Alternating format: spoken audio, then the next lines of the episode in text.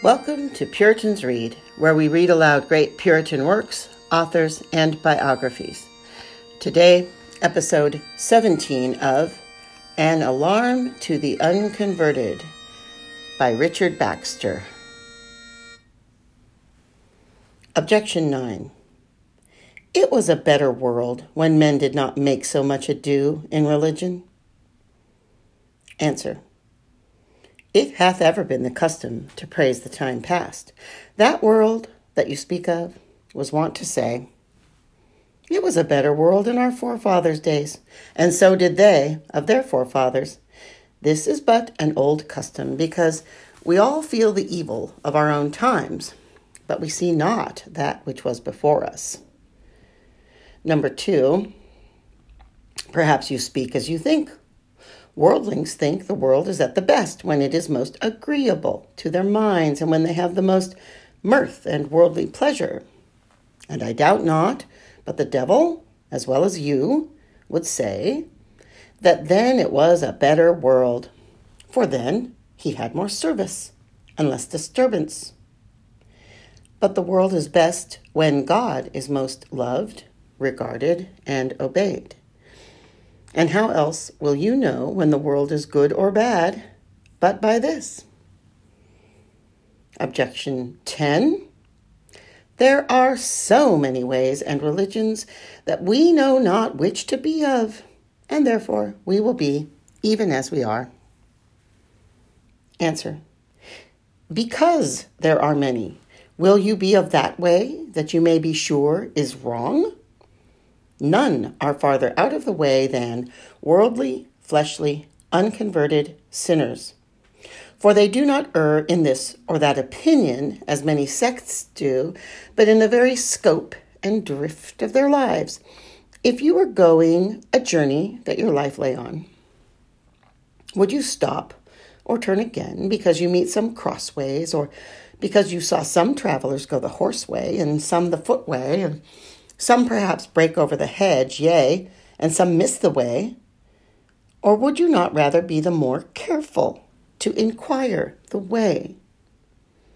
If you have some servants that know not how to do your work right, and some that are unfaithful, would you take it well at any of the rest that would therefore be idle and do you no service, because they see the rest so bad? Objection 11.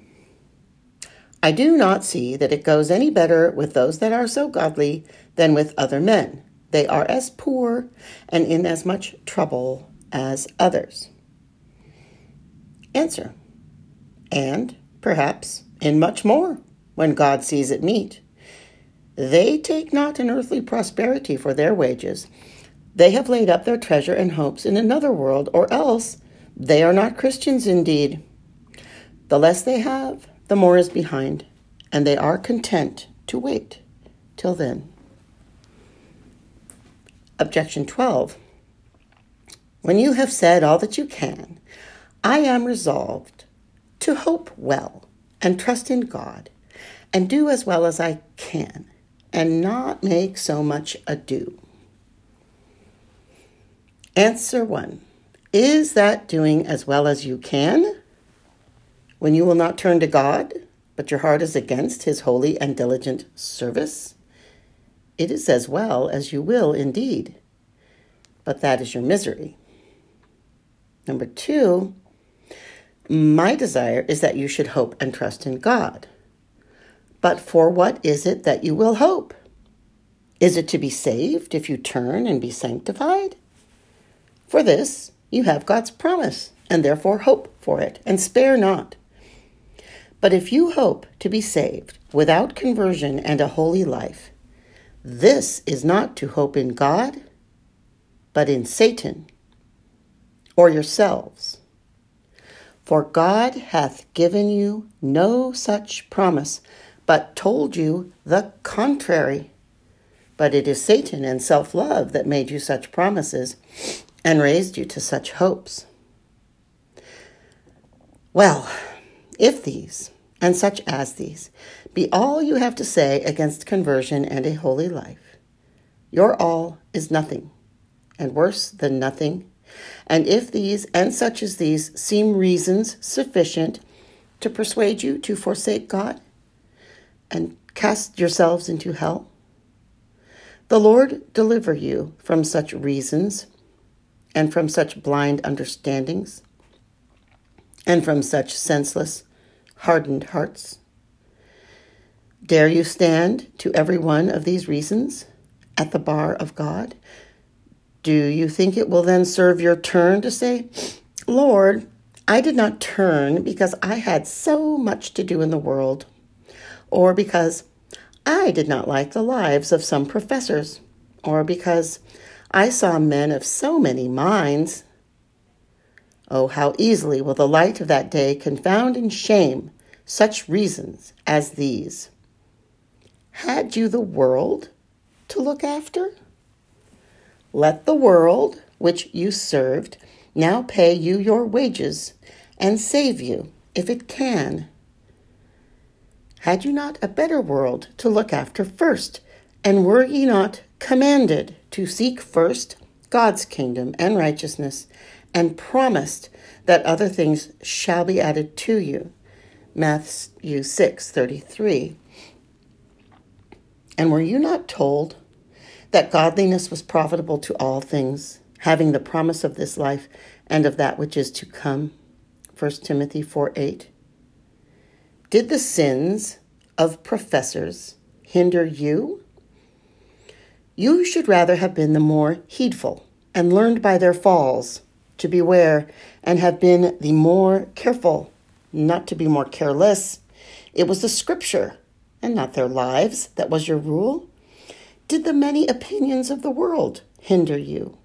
Why, the scripture that was your rule did teach you but one way, and that was the right way. If you had followed that, even in so much as was plain and easy, you would never have miscarried. Will not such answers as these confound and silence you? If these will not, God hath those that will. When he asketh the man, Friend, how camest thou in hither, having not on a wedding garment? Matthew twenty-two twelve. That is, What dost thou in my church amongst professed Christians without a holy heart and life? What answer did he make? Why, the text saith, He was speechless. He had nothing to say. The clearness of the case and the majesty of God will then easily stop the mouths of the most confident of you, though you will not be put down by anything that we can say to you now, but will make good your cause, be it never so bad. I know already that never a reason that now you can give me will do you any good at last, when your case must be opened before the Lord and all the world. Nay, I scarce think that your own consciences are well satisfied with your reasons. For if they are, it seems then you have not so much as a purpose to repent. But if you do but purpose to repent, it seems you do not put much confidence in your reasons which you bring against it. What say you, unconverted sinners? Have you any good reason to give why you should not turn and presently turn with all your hearts? Or will you go to hell in despite of reason itself? Bethink you what you do in time, for it will shortly be too late to bethink you. Can you find any fault with God, or his work, or wages? Is he a bad master? Is the devil whom ye serve a better? Or is the flesh a better? Is there any harm in a holy life? Is a life of worldliness and ungodliness better? Do you think in your conscience that it would do you any harm to be converted and live a holy life? What harm can it do you? Is it harm to you to have the Spirit of Christ within you and to have a cleansed, purified heart? If it be bad to be holy, why doth God say, Be ye holy, for I am holy? 1 Peter 1 15 and 16. Leviticus 27. Is it evil to be like God? Is it not said that God made man in his own image? Why, this holiness is his image. This Adam lost, and this Christ by his word and spirit would restore you as he doth to all he will save. Why were you baptized into the Holy Ghost? And why do you baptize your children into the Holy Ghost as your sanctifier if ye will not be sanctified by him, but think it a hurt to be sanctified? Tell me truly, as before the Lord, though you are loath to live a holy life, had you not rather die in the case of those that do so than of others? If you were to die this day, had you not rather die in the case of a converted man than of the unconverted, of a holy and heavenly man than of a carnal, earthly man? And would you not say, as Balaam, Let me die the death of the righteous, and let my last end be like his? Numbers 23:10. And why will you not now be of the mind that you will be of then? First or last, you must come to this either to be converted or to wish you had been when it is too late.